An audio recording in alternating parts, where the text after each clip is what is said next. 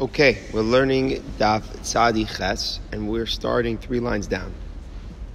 Just to quickly review what we're going to be analyzing, we had a Baraisa. We were talking about two twins who converted while their mother was pregnant. So the key here is that they certainly are Gerim. There certainly is a certain basic principle that they were conceived without sanctity, and therefore they're not automatically Jewish, even though they're born to a Jewish mother. They're going through a Gerus, and the mother converts. There's no question to that. But on the other hand, it ends up that they were both born. They're both born to the same Jewish mother.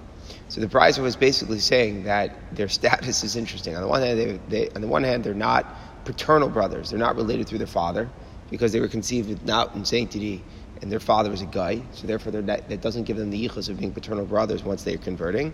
On the other hand, since they end up being born to the same Jewish mother, so they are considered brothers from the mother, and therefore, if let's say they would sleep with one another's wife, that would be Eishes Ach from the mother's side. So now the Gemara gets into this idea that we clearly see they're not paternal brothers, though. So this concept which we see, that a Mitzri, and a Mitzri is just an example, a non-Jew who converts is not related to his father. This principle of Ein Av LeMitzri, and this is important. This is even though he's going to have relationships from his mother's side if he's born to a Jewish mother. But we still see over here Ein Av LeMitzri. It's never that the father gives yichus to his son when the son converts. Where does this principle come from? Don't tell me. You could tell me, but he's saying don't say this, Rava. Don't tell me it's because it's just Goyim are very immoral people. The Goyim are extremely immoral. So we don't really know who a biological father is. Maybe you could claim that's what it is. You can always know who a mother is, but you can never know who a father is. So generally, we assume if a couple is married, then the father is the husband. But with Goyim, you can never know. Which would imply that if the identity, if for whatever reason, is actually known, then we would say that we go with the father's yichus. So let's say, for example, they're locked in jail, right? The wife was locked in jail, husband was locked in jail together in the same cell. So there's no possibility of them having relations with anybody else. So it's only those two. So then you would say, okay, so clearly you know that the biological father is the father, so the paternity here, we go after the father. And we're saying, Rava says that's not the truth. Even if we know for sure who the father is, we still don't say that the child has a yichus to his father once he converts. What's the proof? In our case, that the Baraisa was talking about was two twin brothers. Twins definitely are related and have the same father. There's no question. It's one drop of zera, one drop of semen, which is divided in two. There's no question that they're sharing the same father when you have twins. Yet, nonetheless, what did the end of that Baraisa say? The end of the Baraisa was talking about these twins who were both conceived when the mother was still a guy, but then born to a Jewish mother. Their mother converted in the middle. So what do the Baraisa say? There's no din of chalitza or yibam. Why is that? Because they're not brothers to each other paternally. So what's the pshat? The pshat is because since the zera of the father, the zera that made them, was zera shelo b'kedusha, was goyish zera. So even though they're born to the same Jewish mother, but if they were conceived from a non-Jewish father, then they're not going to have yichus to one another once they convert. What is the principle? Now the Gemara touches up what the principle is. So it's not that we don't know who the father is. It's even stronger, even if we do know the father is. The idea is, HaKadosh Baruch Hu just said that the paternity is hefker, meaning to say that it's not valid in halacha. It's not valid. There's never going to be a yichus from the father to his child after he converts. What does it say about the old mitzvim? B'sar chamorim, b'sarim, b'zir masusim, zir masum. Their flesh is like flesh of donkeys. And their zerem, there is like the zerem of horses. So basically, we see this idea that it's simply, it's like, it might be biology, but it's no different than biology that exists in animals. And the point is, there's no din of yichus, there's no significance that we give to that. The Torah is treating it almost like it treats the animal, and therefore, it's not relevant. Okay, so now we have that principle clear of a guy who was conceived when the father was a guy and then the mother converted and born to a Jewish mother. We know clearly he has all biological relationships that from his mother's side, but not from his father's side because of this new principle of Ein Av LeMitzri. Now we're going to go back to what we started yesterday, Machlokas in Rav Acha and Rav Sheshes. What was the Machlokas? Talk about, a regular case. Just keep it simple. Guys who are converting after they're born, obviously that, and there's no Gershon Iskar, it's a newborn child, and Midaraisa, he's mutter to all, he's mutter to Mary's sister and this and that, because there's no sense of yichus at all. He's like a newborn baby. However, there was machlokas, whether midrabanan we asked. Basically, the machlokas is if it's two brothers from the mother's side, where it's clear, the mother's bringing out the machlokas, people might not be so aware of the principle of Gershon's Karko and Shinola Dami. So they just know it's born from the same mother. Two Goyim are converting after they're born. Well, thus happens, when one takes a wife and then he died, then the other one is taking that woman. How could that be? Isn't that Eishas Achmiyab? So people aren't aware necessarily of Gershon's Karko and Shinola Dami. So therefore, some opinions said we make a decree that they shouldn't marry each other. Other opinions say we don't. So the Gemara says, Tashma, Atam Rabbi Yossi Maisa, B'nitvaim, I gather there's a story with Nitvaim, the Gershon Asa, Isha Sachmimo, he did this exact thing. He married the wife of a maternal brother, assuming Gershon is Gayer. The story came from Rama and Isha's Lager. They said there's no, there's no Isha's Lager, and therefore it's fine. In other words, the point we're saying here, seemingly we're going to correct it for a second. Ain't Isha's Lager is that a Ger can't make a marriage. So the simple interpretation here, Ein Ishas Lager, would mean that when a Ger marries somebody, the marriage is not binding. And therefore, once one Ger married her, it didn't become Eishes Ach to the other brother. In other words, not that we're relying on the principle of Gershon is Gayer, so they're not related, as much as we're saying a different thing. We're saying that when a guy converts, and now he's a Ger, he doesn't have the ability to make a marriage. So the Gemara clarifies. Obviously, it's not the simple, literal thing. That's obviously it's not true. If a Ger betroths a woman, a Ger is Makadish somebody. Are you going to tell me that the Kedushin doesn't take effect? Of course, that's ridiculous. Of course the Kedushin takes effect. The Ger could have Kedushin. So, it has to be what the Baraisa is saying, is that the Ger is not going to trigger an Isra of Eishes Ach onto his other brother. That's the point. The point is you have two brothers and the mother who convert, and now that they convert, they're no longer considered brothers from the mother, and that's why after one takes a woman, even though he does become married to her, if he would pass away, she wouldn't be Asra on his brother. So the Gemara now pushes the proof. Isn't the case talking about two brothers convert from the mother's side, and now one brother goes and engages in a marriage. So the marriage is beginning once he's already a Ger.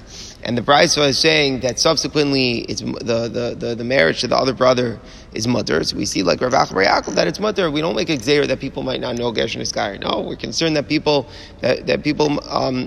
we're not concerned for that. We say it's mutter and everyone knows Gershon is Gayer. So the Gemara says it's not a proof. Lo did not. We're talking about a case that the brother here of Nifdiim married this girl when he was a non-Jew.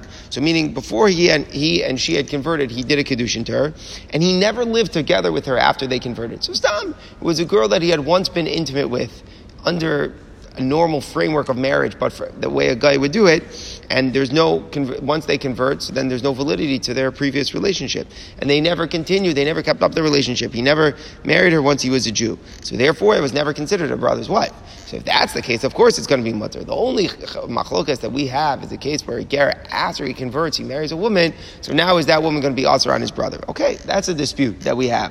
Whether or not, how extreme we can be someich on the opinion, on the concept of gershon is ger. But if he married her when he was a guy, and he never continued a relationship after he converted, so then obviously there we're going to say in a literal sense, there is no ishus here. There's never asur onto the other brother. Says the Gemara, that can't be the case because if the case is he married her when he was a non-Jew, then why does the Baraisa even have to say that the brother Niftim was allowed to marry her? Isn't this obvious? Says the Gemara, because the answer is he may have thought, let us decree that he's asur even if the guy married her when he was a non-Jew, to prevent the case where he married her when he was already a ger. If you're telling me when he was already a ger, it would be asur. So then maybe we should asur even before he was a ger, when he was married to her, when he was a guy, to protect that case. Kamash Malon the Baraisa informs us that we don't have such a concern.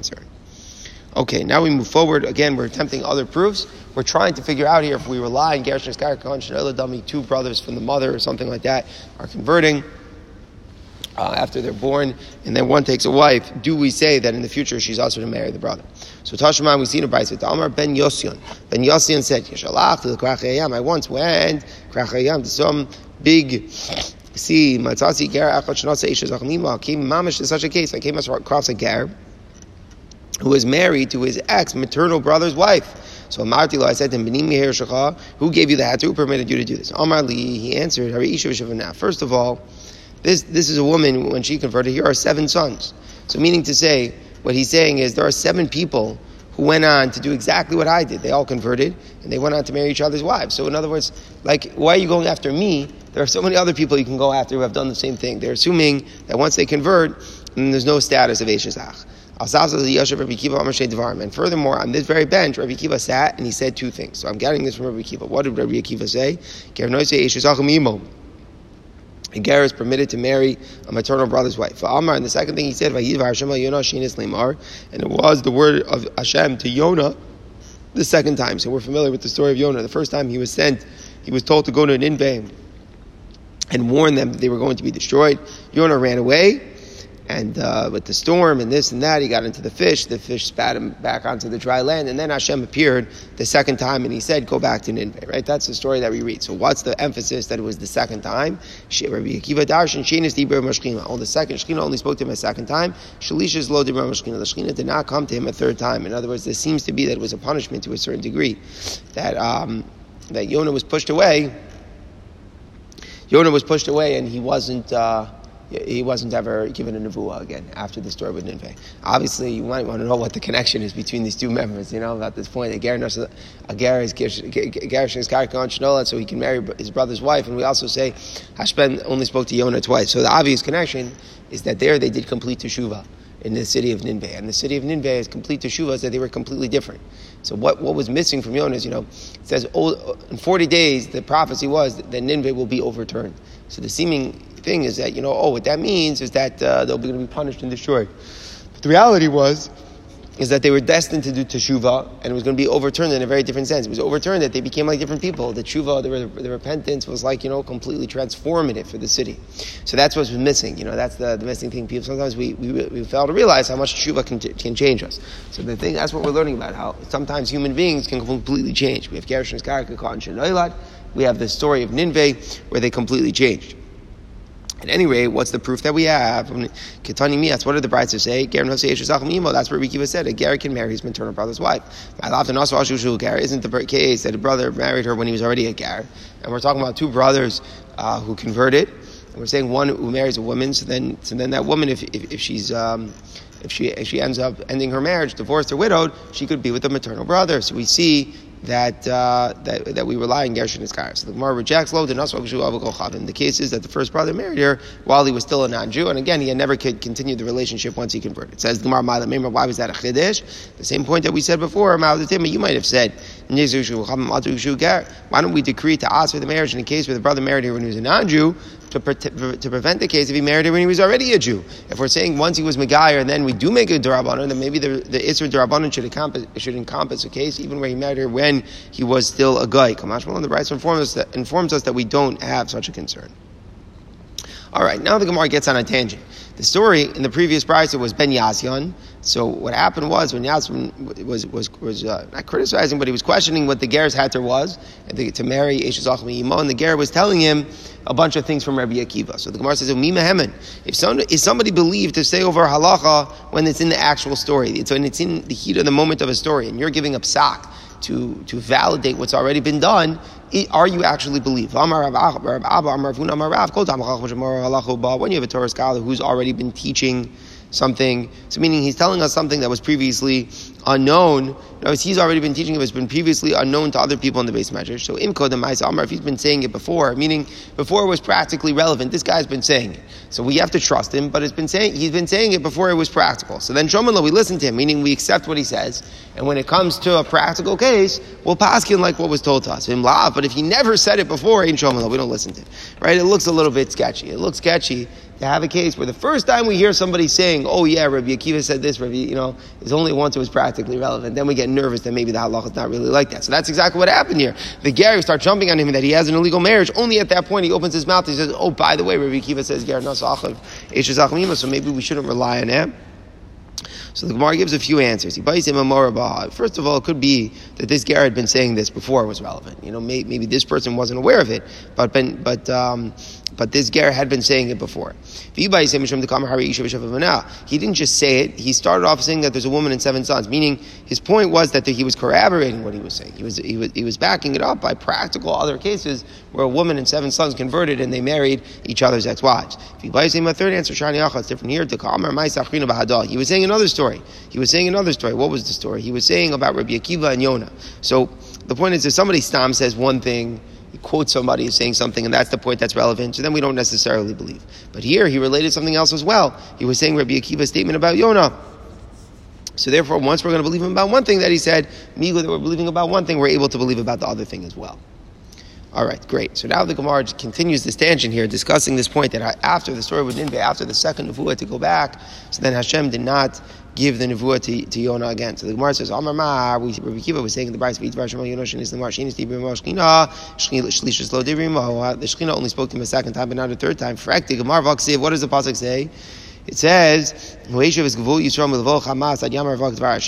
boundaries of Klal Yisrael from Levo Hamas, that is, until the sea of Arava, like the word of Hashem. And what is this word of Hashem? She had spoken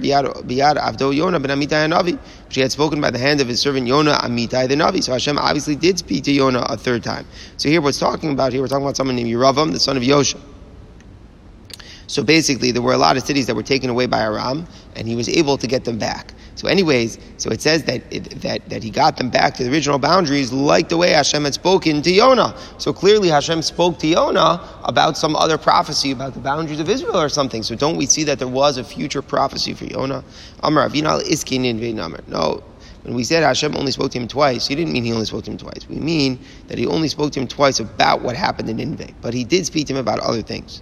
So basically, and the things that he could have spoken about Nineveh and he didn't, is that Tosfos tells us that the people of Nineveh ended up going back to their sins. Isn't that interesting? You know, you learn the story. You never hear that last point, right? You always hear the good, but it's actually a Tosfos here. Right? The top Tosfos.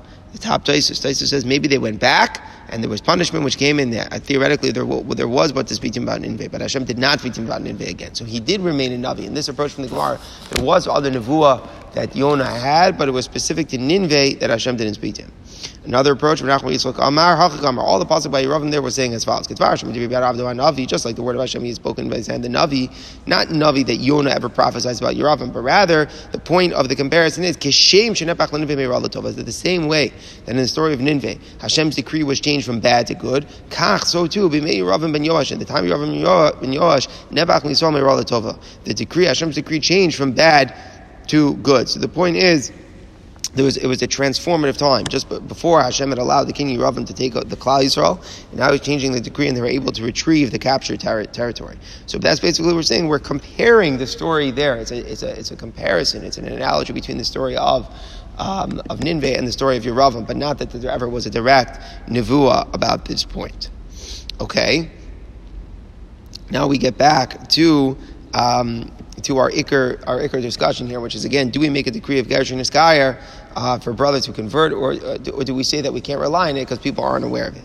So the Gemara says Tashma. So this Baraisa is going to give us many different complex cases about, remember our interesting case, the status of a Ger, where the conception was not by Kedusha, but his mother converted, and then he was born into sanctity. So the complication of this is Yesh Lo She'aim. He does have maternal relatives, and the reason is being he's born to a Jewish mother. So even though he converted in the womb, Lamaisa, he was born to a Jewish mother, and therefore he does have his mother's relatives. Ve'in Lo She'av, but he doesn't have paternal relatives since he was conceived Shelo B'Kedusha.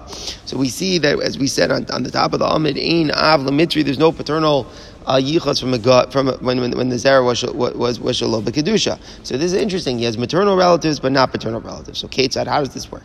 If he marries a maternal sister, he has to send her away. Now, let's be careful to understand this. If he marries a maternal sister who was born after him, so then that's very simple because it's totally his full-fledged sister. We're saying since he was born, both him and this sister was born later, were born to the same Jewish mother, their mamash brother and sister, obviously it's a full-fledged Arava. But Rashi learns what's going on here is that we don't even mean that type of sister. Not a sister was born after him. A sister was born before him also he has to send away. That's a big novelty because they were born at different points. The older sister was born before the mother converted. So she has her own status. Even if she converts afterwards, she's just like a regular Gershon Iskayer Shenoy lad. This guy is someone who was born to the Jewish mother, very good, but to be related to his older sister who was born before the mother converted, that wouldn't be. So Me'ikr Hadin, you do have a principle here of Gershon Iskayer Shenoy lad. But the reason we're saying that if he marries her, he has to send her away is because we're concerned if you could marry the older sister, he might marry a younger sister who would be born, again, the mother converted while this guy was in the womb. So a younger sister he would be mamish related to. They would be born to the same Jewish mother. So to protect that, the rabbi said that if he marries an older sister as well, he has to send her away. But if he marries a paternal sister, he's allowed to remain with her because here there's no gzeira. Because remember, there's no way, since this guy was Nizra Shalom B'Kedusha, he doesn't have any paternal relationship with the father. The conversion is going against all paternity. He's not related to a paternal sister, and everyone seems to be aware of that. There's no xera to make, everything's fine. So paternal sister, he's good to keep. It's the maternal sister, even if it's an older maternal sister, then he has to send her away. Similarly, continuing, if he marries a maternal sister of his father, he has to send her away. So this is very interesting. It's his father's sister, and the conversion pushes away all paternity. He's not really related to his father, certainly not the father's sister. But since it's his father's maternal sister, because it is an element of maternity here, so the rabbis were goes there, right? What are we nervous? We're nervous that he's going to come to marry his own younger maternal sister. That's the one thing which would be bad. If he would marry his own younger maternal sister who was born after him, then he's mamash's sister, because him and she would be born to the same Jewish mother. So whenever there's an aspect of maternity and an aspect of sister, we say Yotzish, even though here it's the father's maternal sister. He doesn't have the paternity. He's not related to his father. We say no. If there's an aspect of maternity here and a sister, he has to send her away. Obviously, that's Xera. Amud Beis min ha'av yekayim. But if you married a paternal sister of his father, he could remain with her. There's no maternal element, so it's no way that it's going to lead to him marrying a younger maternal sister. Next case, if he marries a maternal sister of his mother, so that's someone that he could be related to. Yotzi, he has to send her away. And even though this woman may have been born before, so it's not his mother converted. So therefore, it's not meikar adin. Meikar adin, this maternal sister of his mother, even if she converts, is kakan shenayla. He's not mamish related to her. But again, it's a concern that he might marry a younger maternal sister. But if he married a paternal sister of his mother, so this is a little tricky because it's from his mother's side, but it's a paternal sister. So the question is this going to bring that he would end up marrying his future maternal sister? Again, that's the one thing we want to stay away from. This ger whose mother converted while he was in the womb, so he's born to a Jewish mother. The one thing we don't want him to do is marry a younger maternal sister. If he would marry a paternal sister of his mother, would that lead to that? So that's a machlok. As Rabbi Mayer, Omer Yotzi, Rabbi Mayer says yes, so send her away. Chacham say he can remain with her. Rabbi Mayer said, whenever it's got anything to do with a maternal relationship, Yotzi has to send her away. However, that comes from a paternal relationship, he can remain with her. So this is all, and again, in a case of a ger who was Aratzo Shelo B'Kedusha, V'Lei Daso B'Kedusha, so his status is he has She'ara'im, he doesn't have She'ar Ha'av, and that's why we're saying if he ends up marrying his mother's relatives, clean cut, Rabbi Mayer says, we always make a decree he might be marrying a younger sister, which would be Asr Meikar Adin, he has to be Yotzi, but if it's from the father's side, it's not an issue. Continues the Baraisa, Mutter Be'eshes Achiv. He's mutter to marry his brother's wife. So a brother's wife is mutter, and presumably even if it's the brother's wife from the mother's side. And why is that? So in other words, what's going on is that he was Nizra Shel B'Kedusha and he was born B'Kedusha. He can marry the wife of an older brother, even if it's a maternal brother, because it's like Gershon is Gayer. So therefore, there's no problem of marrying a brother's wife. Now, let's just clarify. A younger brother's wife, where him and his brother were born to the same Jewish mother, of course he cannot marry. We had this on the Baraisa yesterday. Because they're born to the same Jewish mother, would mamish be Eshes Achim Imo. But when we're saying you can marry his brother's wife, we mean an older brother. An older brother wasn't born to his Jewish mother. He was born before his mother converted. So his older brother's wife, so that's mutter because his brother is Gershon's Karkan Shinoila Dami. And it seems, and this is the key, this is the line why we're learning, that we're bringing the whole right, so we don't make Xera. That's what it seems like. We're not making Xera. Here you have a brother, an older brother of his who was born as a guy. He married a woman, and we're saying that woman is now mutter to this next one who is Nizr Shel B'Kedusha Leid also B'Kedusha. So we see that we're relying on Gershon's Karkan, we're not making a decree. If you can marry his father's brother's wife, all arayas by marriage are permitted to him. And it's interesting over here that we don't make Xera on the older brother out to the younger brother. You know, for example, the younger sister who would be born, we're so nervous that he might marry that we asked even the mother's sister, right? So how come over here, by the brother's wife, we're not saying, hey, if the brother's wife who was a younger brother would be asur to him, so how come we're not assuring the older brother? So the Rishonim explain, Rashi explains that anything which comes about through Kiddushin, the rabbis didn't make the decree on. The rabbis made a decree only about something which is a natural type of relationship. So this decree that he might end up marrying a younger sister is just a natural relationship, so there we asr. But the decree that he may marry a brother's wife, so if it's a younger brother and there's no Gershon Iskayer, so then we'll asr. But if it's an older brother, we have Gershon Iskayer, then we don't asr. And what does it mean, all other rights? The wife of his father, again, he has no paternity, he is mutter to. Continues the Baraisa, Nasa Isha Bita. What happens? Interesting case. You have a guy who's converting. It's not a ger who's converting, a regular ger. And he converts and he's married to two women. He's married to a non-Jewish woman and her daughter. And together with these two wives, with these two mother and daughter, he's converting with all of them. Now he's got to choose, right? He's got to choose between them, one and the other. So it's an interesting choice here that we say we say you should choose one. You can bring one in, but he has to send one away. You shouldn't marry them. And this is the point, interesting thing, that it's a gzera not to be married to both. So even though me'ikar adin, they're not related to each other, you're going to have a gerushin iskaya. But we're nervous that if he does this, he might go on to think, when we're saying he shouldn't marry the woman and her daughter, even though they were both born non-Jews, because we're nervous he might go and marry, from now, the daughter's daughter, which is awesome, right? From the future, now it would be a daughter's daughter, such a thing wouldn't be mutter. Because now the daughter's daughter would be born a Jew, she would be related to her mother and be usher to him. So we say that even though he comes in with these two people who are both born non-Jews, so they're Gershon Karka and Shel Adami, he has to pick only one between the mother and the daughter.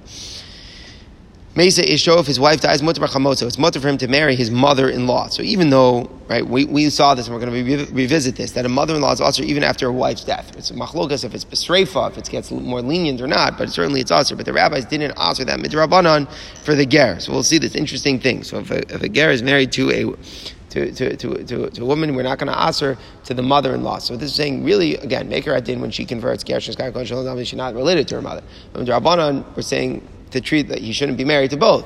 But he shouldn't be married to both. But after the wife dies, he's allowed to be with the mother-in-law. However, so other versions say that his wife dies, he is still usher to marry his mother-in-law. We'll see what the machlokas depends on. In the previous case where we were saying that he has to pick one of them, right? Why are we not having concern that if he marries one of them, he's going to be close to the other? And that right. We had a little concept of that yesterday, right? And the whole today, right? Where you don't, the whole point was to prevent you to marry the younger daughter. Right. Yeah, it's interesting. It's a nice question. I'm not sure. He's been previously in a relationship with her. She's converting. She's a Jew, Kind of it seems like an obvious gzeira over there. She'll still be around at some level. But I think the key is that we're not concerned. Remember, even if he is with her, Midaraisa, he's not doing anything wrong. Because Midaraisa, the mother and daughter are converting Gershon's Garkon. The whole thing is that if he's married to her, right, then we're concerned either for what it looks like, but we're more concerned he might end up marrying the daughter of one of them, right? Another, which will be. So I think the whole thing is exera. So it wouldn't, even if he did end up being intimate with her, it wouldn't be daraisa.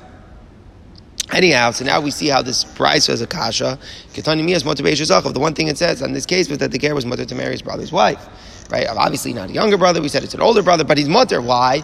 We're talking about a case where the brother married her after he was a ger, and we're still saying we rely that everybody will know ger sheskar konshin eladami. So it's mutter for him to marry. We're not worried that it's going to look like a brother's wife. So this is contradicting Rav Sheshes. So Gemara says we're talking about a case where the older brother married her only when he was still a non-Jew, and he never been intimate with her. He never married her. Continued the relationship after he converted. There, everybody agrees. Says Gemara, why was it a chiddush? If he only was with her when he was a guy, says the Gemara, you may have said that let's decree that should be asur even when he only married her as a non-Jew, or to a case where he married her when he was already a ger. Kamashmal, and the Baraisa tells us that we don't make such a concern. Says the Gemara, what did we say here? Nasi Yishobita, a person was married to a woman and the daughter, and now he's converting with them. So midaraisa, they're not going to be related, but we say he shouldn't be married to a woman and her daughter. He should choose one. Konis achas, once achas brings one in, he sends one away. And then the Baraisa added three more words. Initially, he shouldn't bring them in. So the Gemara says, what does that mean? Hashrafuki mapik, you have to send them away, right? So obviously, initially, you shouldn't marry them both. Isn't that obvious? Isn't that exactly what we're saying? We were just saying you can only take one. So why do you have to go on to say that he shouldn't bring them both in? Says the Gemara, Hasan Kai, the last three words is actually going back on something earlier in the Baraisa. Even the ones that the rabbi said Yikayim, that he could remain with them, like all the paternal sisters. Remember, this was the case of the ger who converted while he was in the mother's womb and born to the Jewish mother. So he doesn't have paternity, but he has his maternity. So we were saying that all the previous biological relatives that he has from the mother, we're saying he can't be with, he has to send away. But the paternal relationships, the things coming from his father's side, then he's allowed to be with. The Baraisa is saying, even though he's allowed to remain with them, he's not supposed to initially marry them. That's the point that we're saying. Even the paternal relationships that mamish, there's no xera, but it's all not a xera that we would be mechayev him to divorce, to send away. But we are concerned enough, he's not supposed to be marrying paternal relatives as well. What was the last case where he converts? He was married to a mother and a daughter. They all converted. So he said, "If his wife dies, so now it's much for him to marry his mother-in-law." So even though if he comes with his, he was married to his wife and a mother-in-law. That all is three guys. And now they convert maker at the end. It's not a mother and mother-in-law because Gershon is Gayer, but we said he shouldn't be with them. But once one dies, he could be with the mother-in-law because it's only also. But other people said also. So what's the pshat? One is calling Rabbi Akiva. Remember, we had a machlokes Rabbi Shmuel and Rabbi Akiva. If chamoso after the death of the wife is just as severe, Rabbi Shmuel says it's just as severe. There's still a sreifa. Rabbi Akiva says no, there's no longer sreifa. It's aser, but there's no sreifa. So man to aser Rabbi Shmuel. The one who asks is like Rabbi Shmuel. The mother-in-law after the death of a wife is aser in the same severity. It's just as aser. So therefore, we kabi garos u'rabanan. So if it's just as aser by regular Jews, so when we make a xera that on the ger that he shouldn't marry, we include the case that the wife died because there's no difference if the wife died or not. The severity of the iser is the same. The one who was mater is going like Rabbi Akiva. He's going like Rabbi Akiva that chamoso after the death of the wife, the iser is weakened. Right? We saw that idea a few dapim ago that there's no sreifa anymore. There's only an iser. So if it's only an iser, if there's a weaker iser, at that point, Gabriel goes rabbanon. So by the convert, where it's all xerat rabbanon, because meikar did the mother and daughter are not related. They were both converting. So Gershon's karakon shelo adani. So since it's only xera, the rabbis didn't continue it after the wife's death. Okay, now we continue. A fascinating riddle of a case over here coming up. Don't worry, we had some challenging riddles yesterday. These riddles are a lot less challenging. Let's see.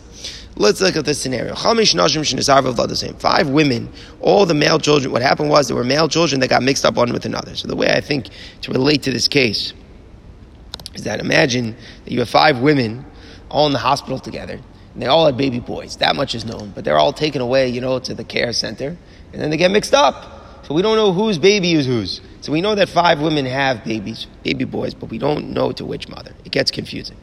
Now, each one of these, the mothers, they also have families back at home, and there are certainly, male children that they have with their husband. But specifically, they had one story where all 5 of these women were in the hospital, and they all had babies, but we don't know whose baby is whose.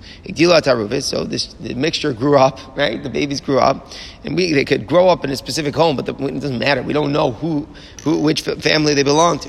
Nasu Nashim, they got married with Mesu. They died childless. So the problem here is that we have a big suffix for Yibam here, right? Our 5 families, all with certain brothers here, and they don't know which of the 5 brothers was the right one. Each one of them have one brother out there that might be that is their brother, but it's a mixture. There are 5.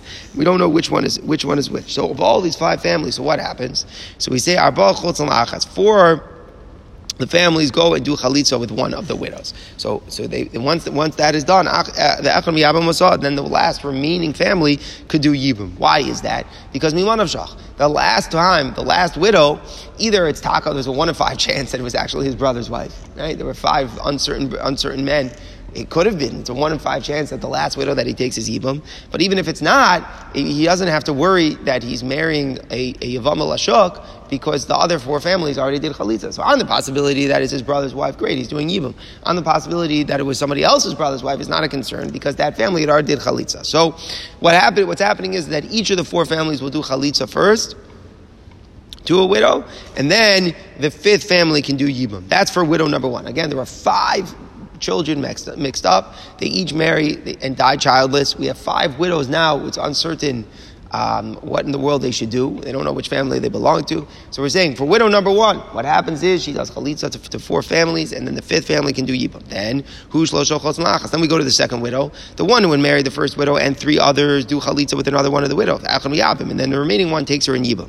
So it's repeated for the next 3 widows. So the point that we're saying is every family gets 1 chance to do Yibam. And the 1 chance that they have to do Yibam is they'll wait for the widow to get 4 chalitzas from the other 4 families, and then they'll get a chance to do Yibam. So we line them up. It ends up that the widows ends up marrying one of the families after the other 4 did Chalitza. It's found that there are 4 chalitzas and 1 yibam being done with every widow. She's getting 4 chalitzas and 4 families to cover herself. And then she marries the 5th family. It's a 1 in 5 chance she might be doing yibam. But she's not nervous as yibam l'shuk because she received chalitza from the other families. So now, what's interesting, the Gemara notes, is that each widow receives chalitza from 4 of the men, and then the 5th man takes her in yibum. Says the Gemara, you better do it that way specifically, that the first 4 families do chalitza with 1 of the widows, and then the 5th man can take her in yibum. You cannot have a yibum before the chalitzas. Why? Because yes, it's a 1 in 5 chance. It might be yibum, but it also might be the kapaka b'yivam alashok. She might be yivam alashok. She might be really zika to the other family, and this is not yibum. And it's actually pretty likely it's not yibum, right? It's only 1 in 5 chance that it's the right. And that would be yivam l'shuk. That's why she has to first do chalitza to the other families. After she does chalitza to all 4 other families, so now miman of shach, she could marry the 5th family. Either it's yibum or it's a random marriage. So now, after that was done to the first widow, then what happened to the second widow? The Mishnah emphasized that she gets chalitza. She needs 4 chalitzas. It should be from the one chalitza should be from the one who married the first widow, and then another 3, and she should marry a different family. So the Gemara says, why is that? Why is it that he, the one who married the first widow, and 3 others do chalitza? Meaning, is there anything specific about that law? Let's say we would just repeat the same thing, and 4 families, the same 4 families would do chalitza, and the same 5th family who married the first widow would marry the second widow. Is there anything wrong with that? In other words, why are we emphasizing that we're going to try to get that a different family will do yibum to her? Why? We don't know. Again, we don't know which family any of these widows belong to. So all 4 of these widows need chalitza from 4, and then they can marry a 5th.